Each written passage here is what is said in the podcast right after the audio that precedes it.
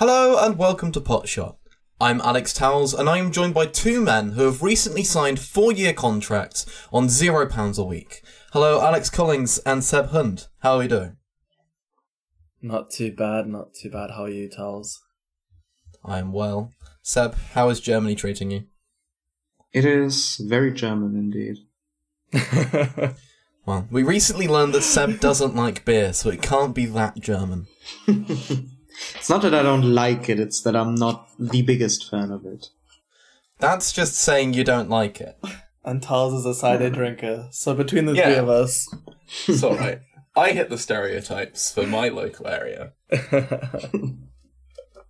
Today we are going to discuss losing 1-0 to Nottingham Forest, whether or not we care that we lost 1-0 to Nottingham Forest, and then we're going to answer a variety of questions provided by you, our dear listeners.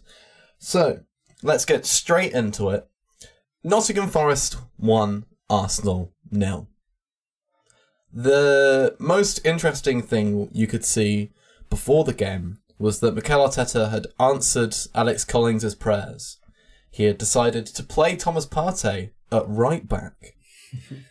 This was on the right of a back four that had Kiwior at left back, meaning that we were kind of mirroring the system that we normally go for. Normally, obviously, we have Ben White as a right centre-back and then Zinchenko on the left, inverting. Today, we had Partey as a right back, inverting, with Kiwior as a left back, tucking inside as more of a centre-back. Alex, what do you make of Arteta answering all of your hopes and dreams? As with what we have been seeing from Arteta, I feel like it was too late into the season, and I wish that this had been tried many games before, maybe 5-6 games before. I'm not sure when West Ham and the Southampton games were happening, but that felt like it would have been a good time. So I won't lie, it's not like I had a great thing of joy. I think I'm somewhat tapped out of the season from an investment in what we do every game. But it was interesting to see. It was cool to see, at least from somewhat of an intellectual point of view rather than anything to do with it changing our season. So that's very much where I'm at on that. Well, we lost the football match. So are you going to be taking your L as it has been served?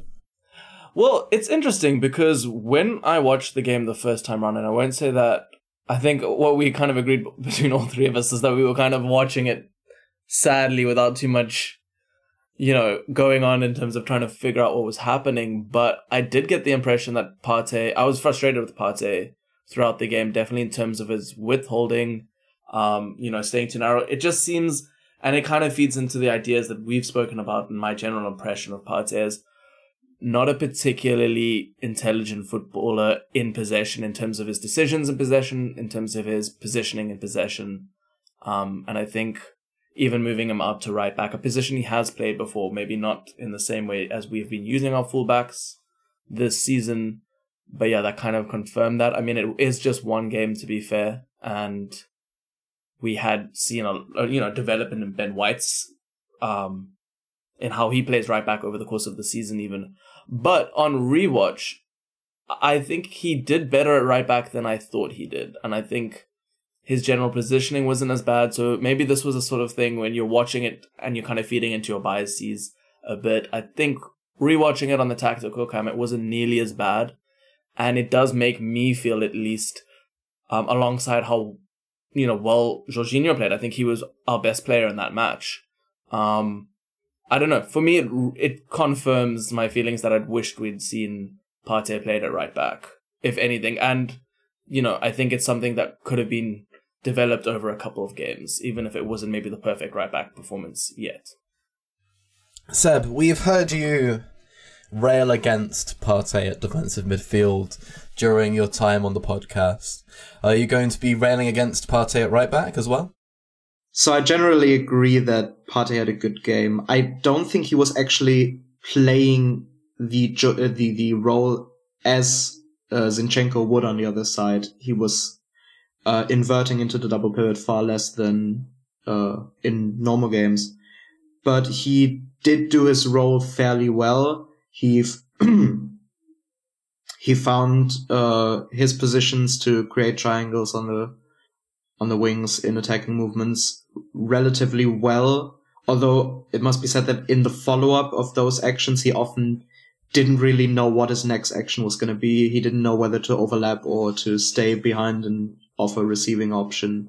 So there were obviously still problems, but I think that comes with the territory of playing in a new position altogether in a relatively complex system. But I do think if we were to use him more consistently next season, I do think having him split his time in both roles, depending on the game we're playing, would be a good idea, rather than him just being a plug-and-play number 6. I mean, when we speak about an inverted fullback, it doesn't mean the whole time they're spending at narrow rights. They actually are moving out, and that's part of the decision-making of those players, is when to hold width, when to come quite narrow. Even pulling... I think it's a very important part of what it means to be a fullback in the modern game. Someone that maybe most of the listeners wouldn't have watched much of is Leo Dubois for Lyon. And he always got a lot of criticism because he wasn't particularly athletic and stuff, but he was an intelligent footballer. And the reason that he played for so long ahead of guys like Malo Gusto and stuff is just that intelligence of knowing when to hold width and when to come narrow. And I think Zinchenko does that quite well, has a good intuition for it, definitely after years of playing under Pep.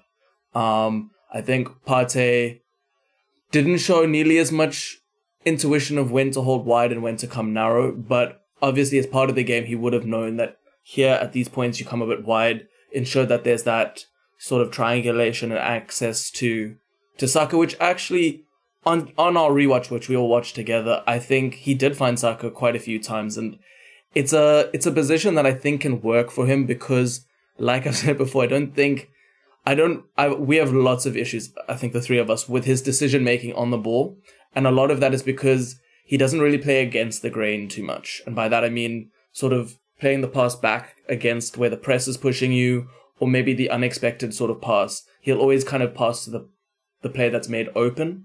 But the nice thing with our system, at least as it currently is when it gets to the fullback, that access into the winger ahead is usually the right play, even if it's the obvious play.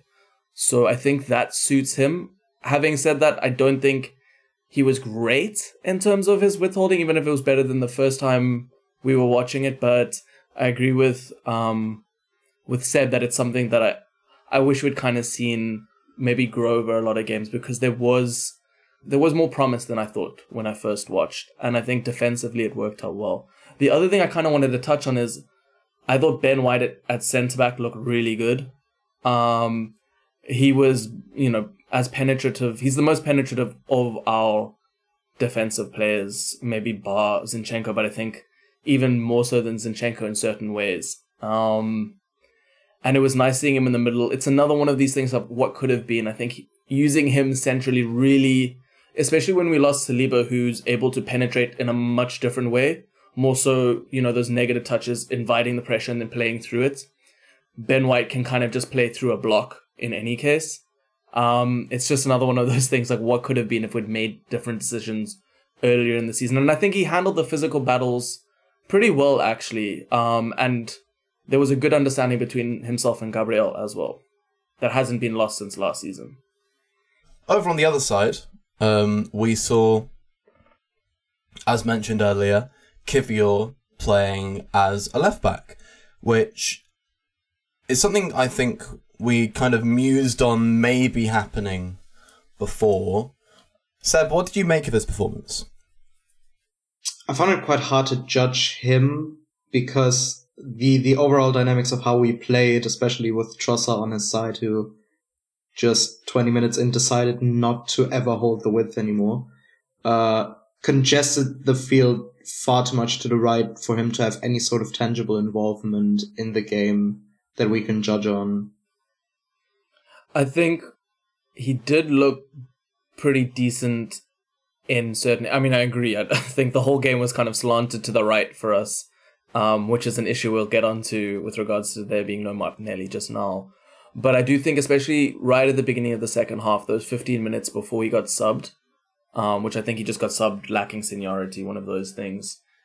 I think he looked, Seb is showing us the slant, and it is a very nice like diagonal across with Kiwior holding right next to Gabriel. But I think in the second half, he did have some really nice moments higher up. I think he's quite secure in possession, even high. Maybe not dangerous in a sense there, but we don't necessarily need that from what he offers as of yet. So I thought it was a good performance in general. I think we'll speak about him later when we get to the Q&A. But I think he's come through and looked more and more secure with each game, in possession at least. So while Alex was talking there, Seb held up the average position graph for Arsenal during the game. And as Alex alluded to, and Seb alluded to, Trossard spent the vast majority of the game inside, cutting inside from the right, not really holding width particularly well at all. And you can see on the average position graph, he is pretty perfectly in the right half space and quite far back in that half space as well. So, Seb, you alluded to Trossard's aversion to holding width in this game. Yeah. How do you think it affected our ability to attack? And what do you think having, say, Martinelli in the left wing position would have done differently?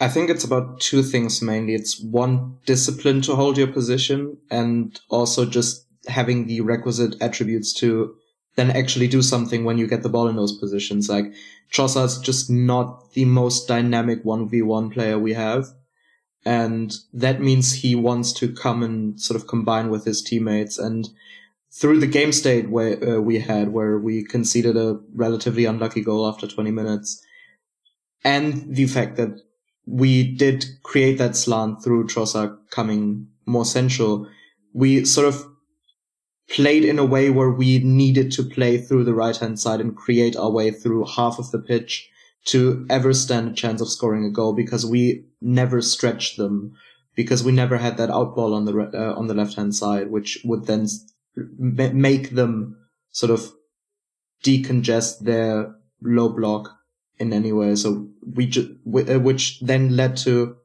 most of our attacks that we actually built quite well through the first and second thirds of the pitch, dying at the feet of Saka because he was standing with three people on him and a crowded penalty area. I think that was the main issue. One thing on the rewatch as well is I realized that I think our deep build-up was actually pretty good. The problem was arriving into the final third, there wasn't a final third shape or personnel, I guess, both of those things, to add that bite into our attacks. I think our territory, I think Jorginho did a great job I spoke about. Part of it was Trossard just not having that ability wide. This was my big doubt with Trossard when we got him. I think he's done really, really well in the central spaces. He was a really good substitute for Gabi J in, allowing us to kind of recreate the system we had that we lost when Gabi J wasn't available and we only had Eddie. But in the wider areas, Trossard still leaves me quite cold.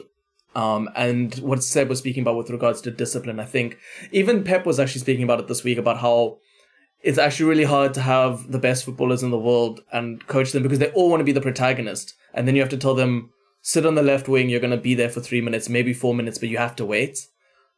We don't know Arteta's instructions how much. I think Arteta does want a bit more of a fluid final third, fluid into the final third with the movement from his players. But I think Trossard does kind of come central even, because he knows that's where he's most effective and has been most effective for us. But the system benefits from him holding width. And I actually think what we saw is, even though Trossard kind of looked neat in those spaces, kept the ball moving, the problem was that Xhaka became quite redundant. He had a very quiet game in that regard. And spaces weren't opened up for him to really be able to exploit, which he does need. That's part of the thing that we need from him. And as well, I think Odegaard, because it became so crunched, Odegaard also lacked influence. So we kind of, we dealt well with that maintenance through the middle and then trying to work some sort of thing with our right slant. But because we didn't have someone camped wide and actually able to affect the game wide, it just we ultimately lacked that bite, even ignoring, you know, Martinelli's natural goal threat. I think it's worth saying that this wouldn't have been a problem if, say, Jesus had rotated wide to hold that space, or Xhaka, who, as you mentioned, was redundant, had rotated wide to hold that space, or Kiwior had pushed up wide to hold that space. The point isn't that Trossard has to be the guy to be there. It's that we need someone out there, or we're squishing the pitch too much and either players become redundant or we just don't have the space for the players to operate effectively. I think Trossard is a manageable option on the left-hand side, but it doesn't work if you surround him by players that can't do anything in the spaces he vacates, right? Like, if you have Kieran Tierney playing that game, you can switch your sort of spacing around to a point where you have effective players in the zones that they like to operate in. But having Kiwior there, he's not comfortable out wide. Xhaka does his worst work in that position when he's on the touchline. And Trossard is also least effective there. So that combination of those three on that side did really kill dynamics over there. I mean, sure, I take that point, but the reality is if we're looking why it didn't work, it's because we didn't have Tierney. There was no solution for that wide space, which is... Or even Emil Smith Rowe. Well, yeah, I mean, this is what I was speaking about when we were watching it. I think even having Smith Rowe as someone instead of Xhaka would have been really, really interesting because he can pull wide, he can hold the width when Trossard comes narrow. And also, he's a bit more of a needle player, far more of a needle player than Xhaka. To actually, if we're going to have those tight combinations, having someone who can... you know, you can thread it through and kind of create something through those central channels, which Xhaka can't do with so little space and such quick, tight connections, I think. Obviously, I think Reiss is probably the one who should have started the game instead of Trossard, because I think he has the physicality enough. And he also has the discipline to kind of wait and hold wide, more so than Trossard has shown, I think. Yeah, I agree. Why do you think Arteta's not been starting Nelson? Like, do you think it's just because it seems like he's not going to be here next season? So, I know that's not who you asked, but I kind of understand. I think with Smith Rowe, Arteta's quite cold on Smith Rowe right now for whatever reason. So even though I disagree with that, I would have loved Smith Rowe to at least been given the chance to prove himself a little bit, but maybe he's not doing it on the training ground, which Arteta thinks then, from a meritocratic point of view, means he shouldn't be given that chance. With regards to Reiss Nelson, I'm just not sure. It seems like Arteta's quite a big fan. We know that he's offered him a contract till 2027. By all accounts, Reiss Nelson has been doing a lot with the show me something minutes he's been given. And I think he would have been a better option in this game. I'm not sure how much of it comes down to seniority. I think we've seen this with Arteta in his young managerial career, that he does give a lot of options to the older guys who come in and are more senior, which Trossard would be. But it is something that puzzles me, especially if we are trying to offer Reiss a contract. I know in the last episode, which I wasn't on, you guys spoke about how giving Reiss starts in the last two games. Obviously, he didn't get that start in the... He didn't get a start in the last game either. But I still think it would make sense for Arteta to at least show them that willingness if he does want to sign him on. But yeah, I struggle to explain why I think someone like Saka actually had a good game but has been labouring a bit recently. It would also make sense to maybe, now that the season's done, maybe give Reiss a chance on the right, if not the left. And I'm a bit higher on Reese's impact from the right than others seem to be, even if I do agree he's probably best off the left as well. What it feels like to me, and I could be wrong here, this is purely sort of conjecture, is that there's a very clear sort of hierarchical structure to who plays in what position, 1A, 1B, and those sort of supersede who's actually fit to play, who's actually stylistically more fit to play the game than, because we've seen Trossard as the first sub. On the left-hand side, if Martinelli isn't available, Vieira for Xhaka, even if there were stylistically better fitting options there. And even withholding, with keeping him in as sort of the direct replacement for Saliba when it became clear that there are stylistic problems with that. So that's something I sort of dislike about the way we currently manage our squad, because what that means is that players who are sort of completely out of the rotation come back in and are expected to immediately be at 100%, even if they haven't played any minutes for a prolonged period of time. Taking a wider view of this game, how apathetic are we towards this result and the game against Wolves at the weekend?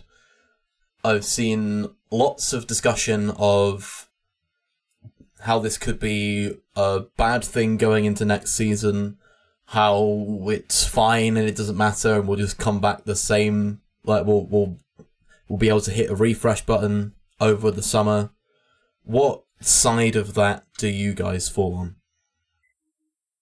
I'm personally quite apathetic, especially about the Nottingham Forest game, because that just felt completely inconsequential, right? Like, the Wolves game at least has the thing of being the last home game, of sort of being a stage for celebrating the team for the season they've just had, while the Nottingham Forest game was a team that just lost the league versus a team that's fighting to stay in it. So that was only ever going to be a sort of inconsequential game.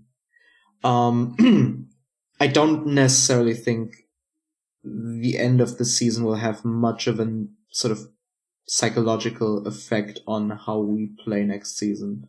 We've seen this before. We've seen last season we lost the second to last game of the season in dramatically bad fashion, choking top four, and we came back incredibly well in preseason.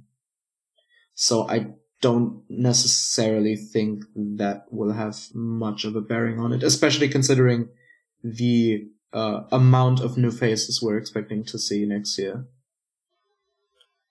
Yeah, I don't think this is going to carry over into next season. I think it is, to some extent, like a hangover, emotional hangover we're kind of seeing at the moment, yeah. Especially since the league fell through our grasp. I think the team looks a lot more tired. I think Jorginho was maybe the most active awake member in the team, and you could see guys like Saka and Gabi J were a little bit more, maybe I'm projecting like ideas here, but everyone looks a little bit more drained, a little bit less intense. I don't think that's going to carry on to next season. I think the squad feels good about the season that they've had. I think Arteta's very good at motivating and keeping that longer term idea. That said, is a very disappointing end to the season, just to kind of see us, that whole idea of going out with your head held high.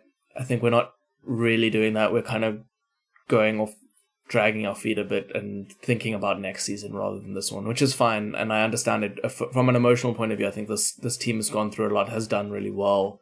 So I'm not feeling like angry or anything. It's just, you would have wanted them to maybe hit 87 points or something, because I think especially that first half of the season was deserving of that tally. Obviously more so that first half of the season. But yeah, I'm not reading too much into it.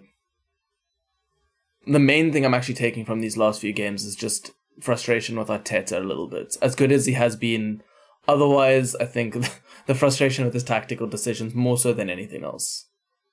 So obviously last season we won our last game 5-1, which was quite nice. Hopefully we'll see a repeat performance to close out the season against Wolves on Sunday. But in the meantime, let's take a break before we come back and answer your questions. Okay, so we asked recently for your questions and we got lots of good ones. We are not going to be able to answer all of them, but we are going to try and answer as many as we can. We're going to focus on the more tactics-y ones, the ones about like specific transfer strategy. We're going to leave for now, as we've got some transfer-related content coming up in the next few weeks once the season ends. There's also one question I want to give Henry a shout out, because he asked about our defensive drop-off post-World Cup. We answered that in depth on episode 23, Seb's first ever appearance on the pod, and our opinions haven't really changed since then, so I'll link that in the description and you can go and check that one out, Henry. Our first question comes from Kian, who says, What do you think about Arteta's insistence on using Jesus up top? He played wide a lot for City, but with Eddie in the chaser game set up earlier in the season and Trossard against Forest, those players take up wide positions rather than Jesus, and I'm not sure it suits either of them. Alex, what do you make of it? I agree completely. It's something that has confused me. Why I think Arteta insists on playing Jesus at centre forward, nominally at least, is I think it has something to do with the confidence he wants to instill in Jesus as a player and how Jesus thinks of himself, particularly telling with the comments that were made when he first joined from City about how he realises he's a centre forward again, something that he'd actually said, I think, to Tite, Brazil's managers, that he didn't think of himself as a nine anymore, because he'd lost confidence in front of goal. But he said that that had come back under Arteta. He feels he can express himself more, play centrally more, and dictate the game. You know, that he has the trust in the coach to dictate the game where he needs to, how he needs to, from that centre-forward position. And I think Arteta kind of views that, has that same view that that'll instill and that'll get the best out of Jesus. That said, though, we spoke about this in the earlier pods. It's like maybe the first real issues I was having with Arteta's decision making this season was when Eddie was coming off the bench and he'd be coming off for Martinelli. He'd be playing the left wing role, which just didn't make sense to me because Eddie wasn't good there. Jesus, I think he's best at centre forward, but I still think he's very good on either side. He's actually an incredibly good player to have because I think he's a great starter, whether it's at left wing, centre forward or right wing. And I don't get why, even if he is our number one forward, centre forward as Arteta, you know, I think wants to make him feel and wants to show that trust. I still think for games like that, that switch just for, you know, 20 minutes in a game or whatever, or the odd game playing out wide from the start, isn't going to, like, you know, make Gabi J think he's not a central forward anymore or something like that. So that's my, you know, again, just the impression I have. I think we would have been much better against Forest if we had Gabi J starting on the left and, you know, Trossard playing centrally. And I think Trossard's been a much better false nine for us than he has been on either of the wings. So it's something that confuses me too. I don't think we'll get into it too much, but I'm interested what happens if Arteta does end up going for a big number nine in the summer, which there does seem that possibility for, and what happens to Gabi Jesus' role as a result. So my first thought while reading this question, and I'm curious if you think this is a thing or not, is like about like the roles that these guys take up in our attacking system. It feels, certainly to me at least, like Martinelli, especially on the left wing, is our primary goal scorer, and that shows in the fact that he is our joint top scorer for this season alongside Odegaard. Do you think that because Jesus through the centre is more of a facilitator, when he brings Eddie on, who is a goal scorer, he wants to like swap the goal scoring role on the left wing? Do you think that's something that is factoring into Arteta's decision making when leaving Jesus through the middle? Potentially, and I have thought about that, but that's frustrating in a different way because it's far too rigid. Because part of why, you know, we have our left wing or our left wide forward as the primary scoring outlets is because it's Martinelli there and he's good at scoring from wide positions. As soon as you bring Eddie there, he's actually not that good at scoring from wide positions at all. So it doesn't make sense. And I think Gabi J is still someone who's a lot of goal threat from wide. So I think it could potentially be, but that would be a little bit like frustrating because that's just an overly rigid way of looking at the game. I think also in terms of impacting the game, someone like Ten Hag has been really good at that this season, especially the first half, is changing the roles up during the game and actually, you know, tests the opposition defense in a completely different way. I don't think we should be trying to test the defense in the same way, just putting, okay, Eddie, you go on and you try to do what Martinelli was doing. Gabi J, you'll stay there for the rotations. Yeah, so that's sort of my thinking there, is that it's potentially the reason, but it would be a frustrating and I think just wrong way of looking at how to make these changes, if so. Seb, do you have anything to add on this one? No, I completely agree, especially considering he's one of our most versatile players in the group. And if we were to continue with a relatively small group, we should at least try to maximize the value each of those guys bring. And I don't think we do that if we play Jesus at 9 when Trossard plays on the left. So Kian asked a few questions. He also asked, we saw a mixed bag from Kiwior since he came into the side. Do you think his integration earlier would have changed things? I think we answered this one pretty well earlier in the show, so I don't really want to focus on it. I instead will focus on Kian's third and final question. Aside from more quality in the squad, what are the key things we need to address going forward to avoid another drop-off in crunch time?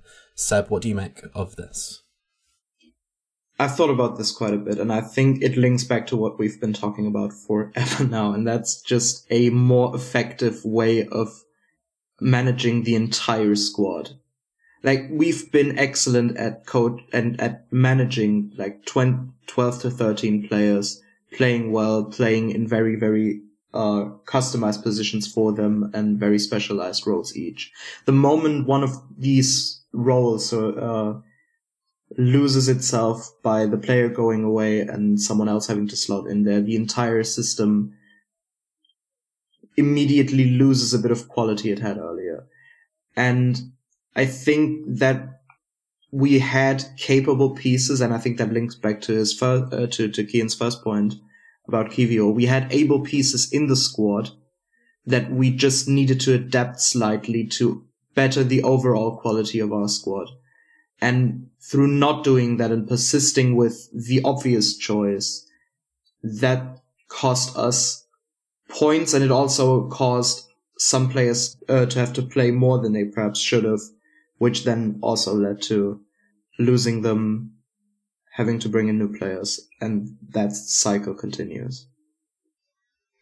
Yeah, I agree. I think one of the things we can also speak about is, to an extent, I don't really blame Arteta. We had to play our best players to keep winning. And, you know, in another world or another reality, we're criticizing him for trying to change up the team too much, for benching Saka or benching Odegaard when we need to use our best players to win games. So I think this is something that we'll be judging him on next season when hopefully we have a deeper squad.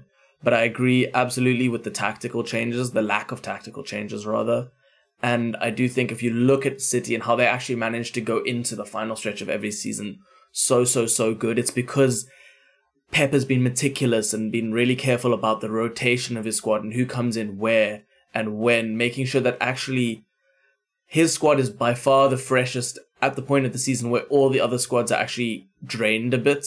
And then that gulf in quality becomes even more noticeable. Whereas with us, our team was becoming more and more tired. I think basically even, you know, after like, let's say February or something, there was lower intensity than we'd been seeing earlier in the season.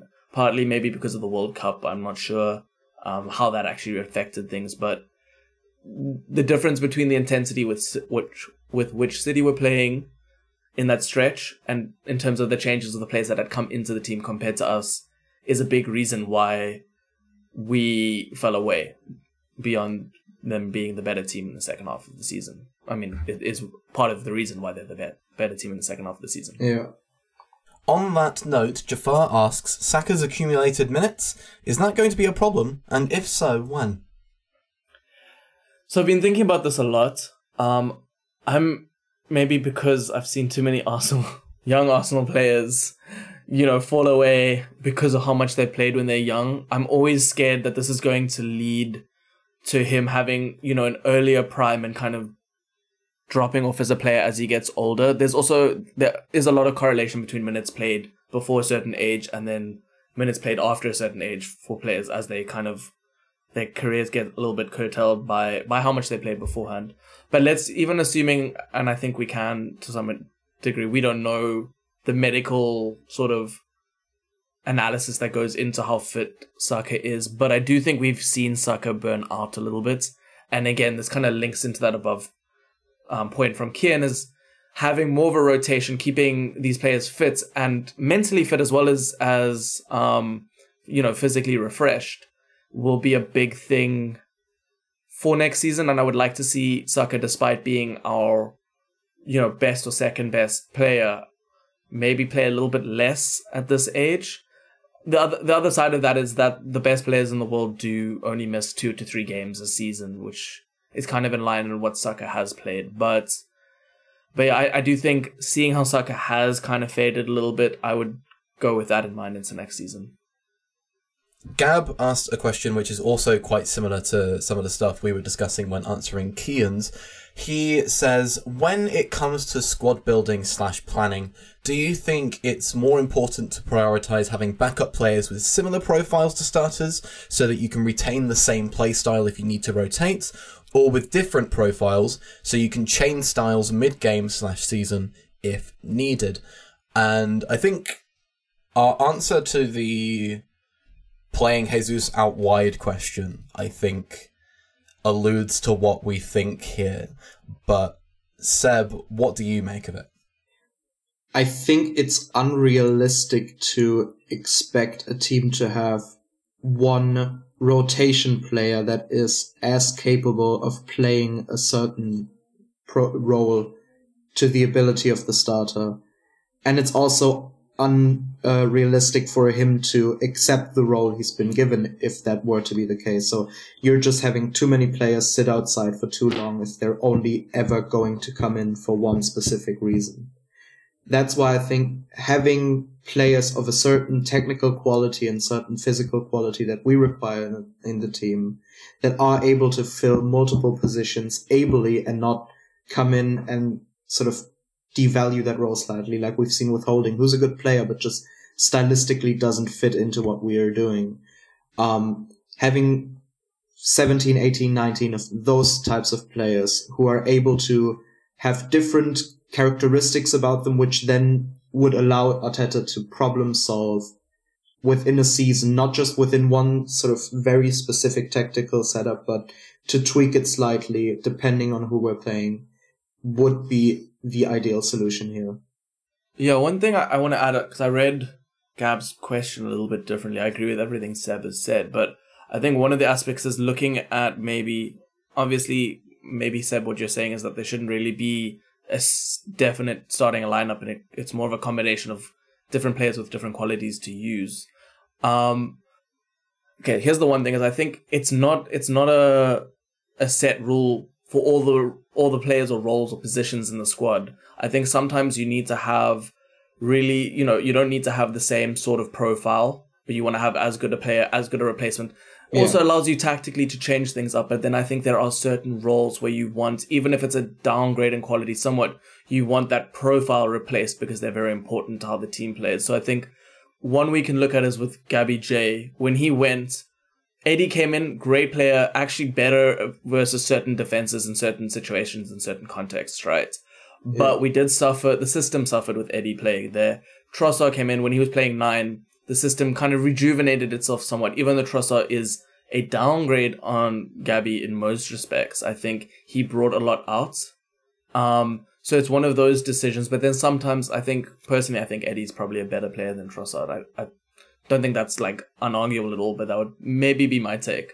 I'm seeing shock from Seb, but allow me to finish my point. The other one I think is Saliba, and I've been thinking. I think the most important thing that we can do defensively this season, because how important Saliba was to our backline in terms of how we positioned our backline, how we defended, how we complemented the rest of the team, is actually, even if it's a slight downgrade, actually being able to replace that profile. We're not City. We can't just get someone who's as good and could eventually replace, just every season, replace Saliba or whatever. But having someone who maybe is just a downgrade. I mean, I've spoken about Agbudu on my account as someone who I think has similar qualities to Saliba, some different, but ultimately a similar profile, which I think would be important to just slot in when Saliba is injured, for example, and then the system can operate as it is. But in other respects, maybe with the fullbacks, you want equally good but different types of profiles, like Kiwior versus Zinchenko at left back, for example, if Kiwior was to play left back. Yeah.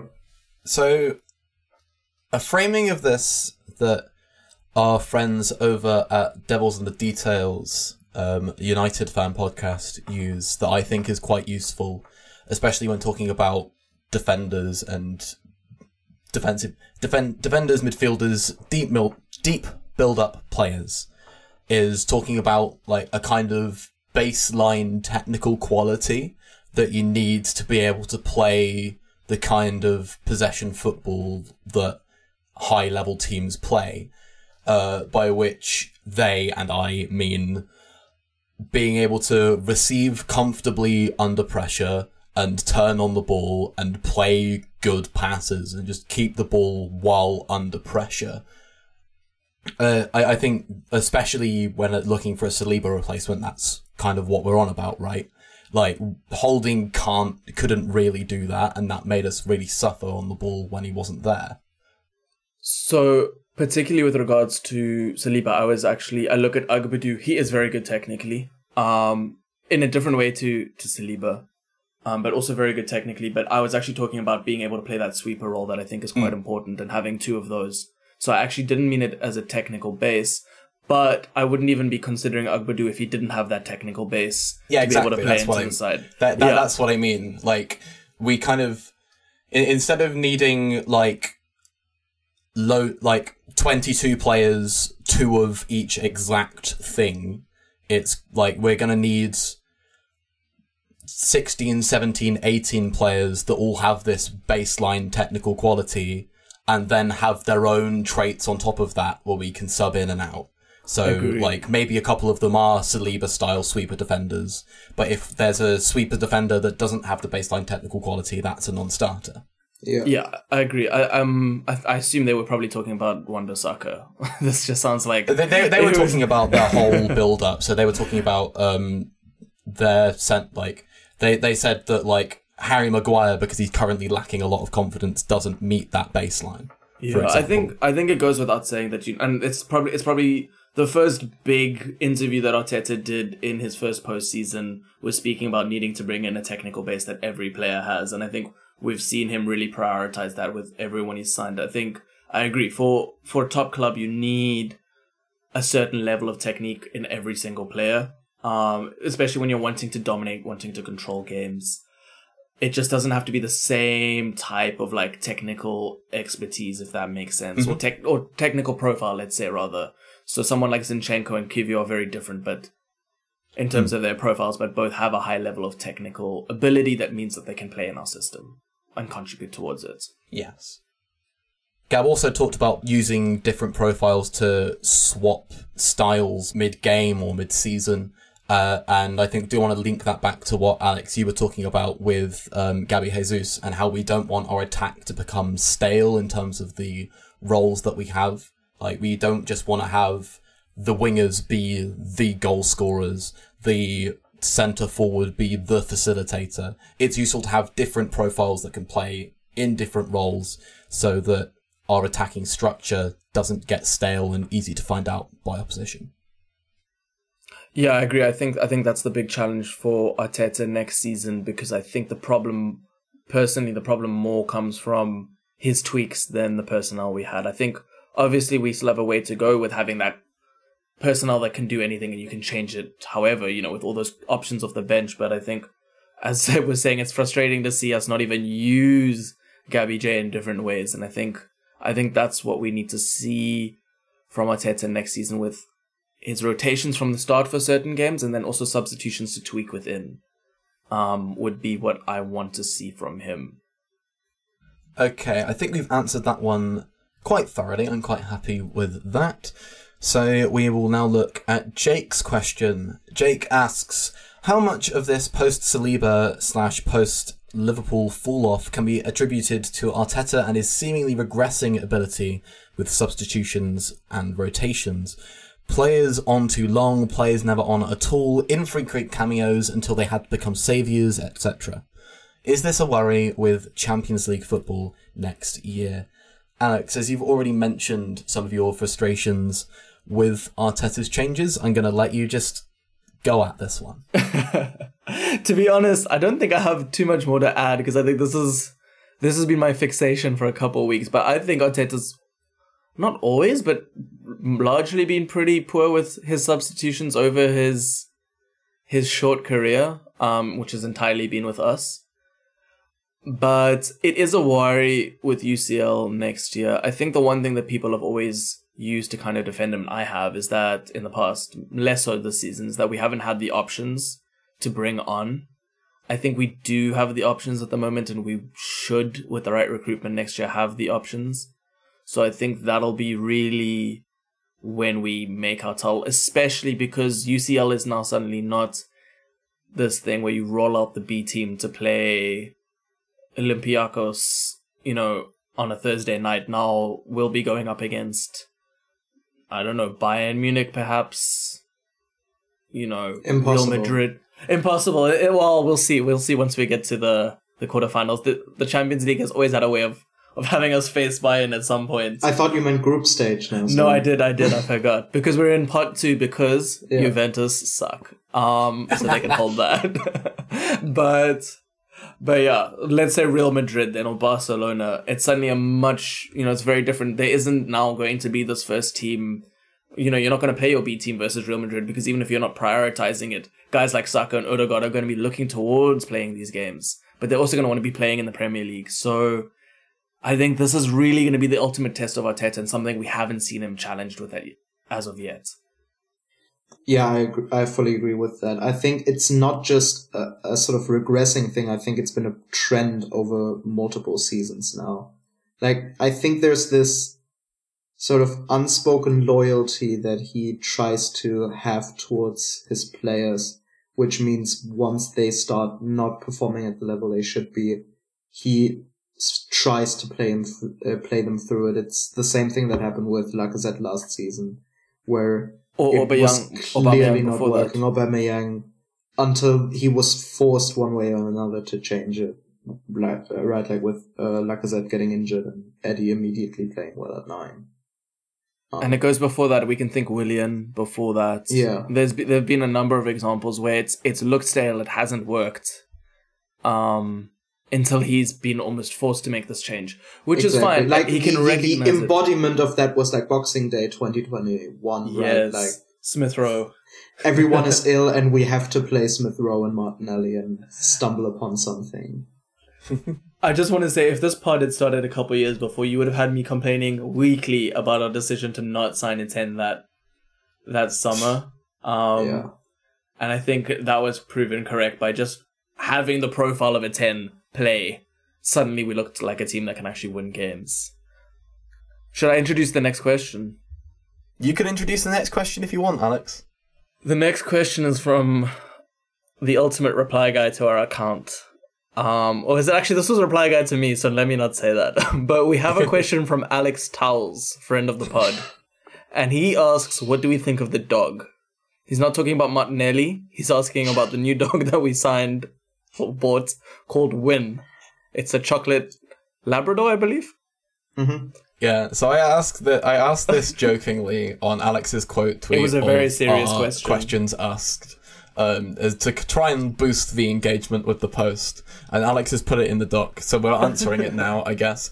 I have, like, there is a negative space in my brain where my opinion on the dog should be. Is this why care. You're asking what we think of the dog? I want your opinions on the dog. I don't care. Seb, what do you think of the dog?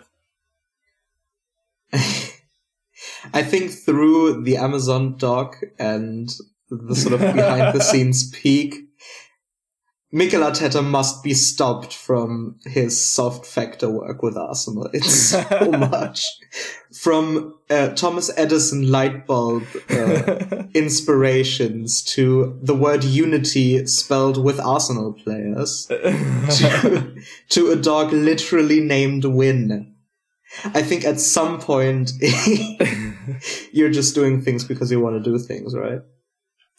But I'm also disappointed in the club because we have not seen a single picture of Wynn. And if you refuse us dog content, then I'll get angry. Maybe the admin is a cat person. But my opinion on Wynn is, I assume it's short for Winnie. It is a female dog. Beyond that, I think chocolate Labrador was a good pick, but a bit bland. I would have liked to see us maybe get like something get a bit fancier with it. Maybe like a husky or an Airedale. Something like that would have been lovely to see. But overall, no complaints. I'm happy with the dog. I'm looking forward to seeing its impact next season. I think we need to give it a bedding-in period, see how it does after pre-season.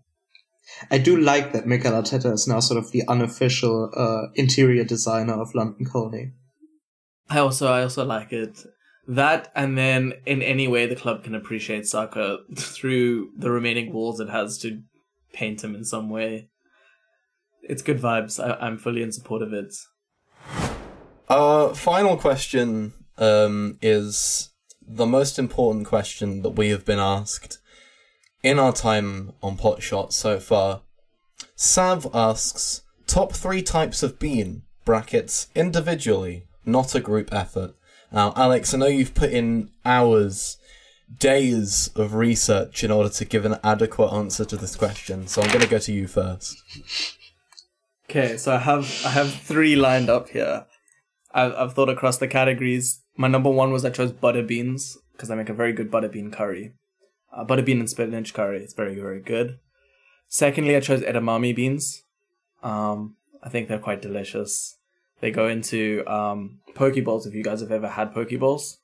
It's a perfect addition. And then lastly, this is my rogue pick. I chose coffee beans because I drink quite a bit of coffee. So I thought it would be a bit of a snub to leave out coffee beans. Seb, what are your top three beans? I think there's three essential beans here. And that's the green bean, the kidney bean, and the coffee bean. Okay. I'm surprised of all the beans we just shared coffee bean, but fair. What is the green bean?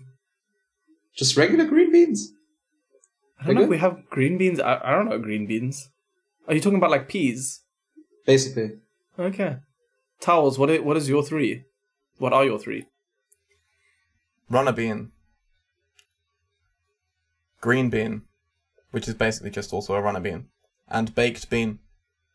That is particularly British. That is quite offensively British. I wanted to know, though, is because I kept searching up, are chickpeas beans? Because if chickpea is a bean, then I just thought of it as a legume.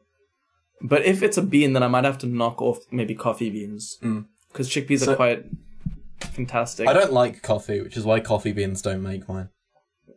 And you ran out of other beans, so you had to choose two types of green beans, fair? Yeah.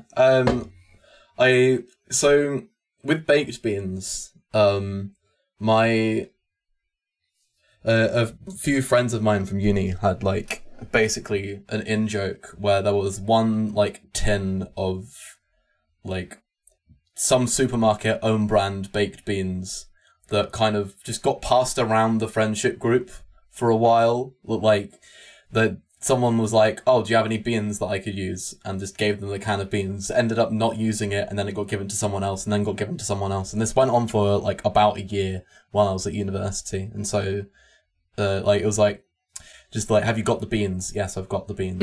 It was quite funny. A worthy enough story. That's why baked beans make it into my list. This doesn't change that you're disgustingly British, but it's a worthy story. It's a worthy story nonetheless.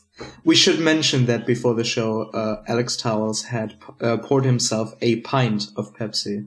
Yeah. I don't know what the problem of this is. I had a pint glass. I filled it with Pepsi. This is like behind the scenes stuff. What would you prefer me to say? I had 489 milliliters of Pepsi. I just generally lie. If I was having 489 milliliters of Pepsi, I would just say, I'm having a bit of Pepsi, a glass. I don't know. Yeah it's a glass of Pepsi, but it's in a pint glass, so it's a pint. Since we're on this, we should expose Seb for smoking like a cool kid during our pods on occasion. Yeah. Seb will take a big puff of smoke. Oh, see, I can't even sound cool enough for Seb. No. He'll take a big drag. Trying. I think they call it a drag, the cool kids. Before answering some question much better than either of us can.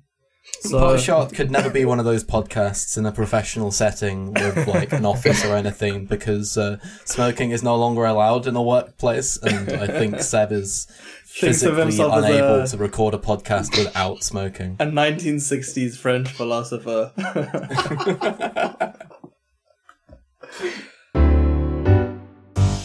I think that's probably the end of our show. Thank you to Nanad, Henry, Paul, Riffwick and Max for asking questions that we ran out of time to answer. If you want to know why we answered questions about the dog and beans before yours, blame Alex Collins. His Twitter at is at AlexFRCO. Sebastian Hund's Twitter at is at Eulenberg. You can find it in the description. As you can find mine. Mine's at Alex Towles. The podcast's Twitter is at PotshotPod. The pod music is made by James Blake. You can find him on all good music platforms at JW Blake. Alex, have you learned that James doesn't make jazz music all the time yet?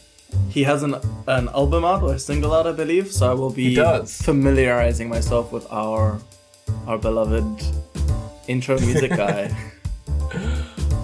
And we'll be back for a season review podcast after the Wolves game. See you there.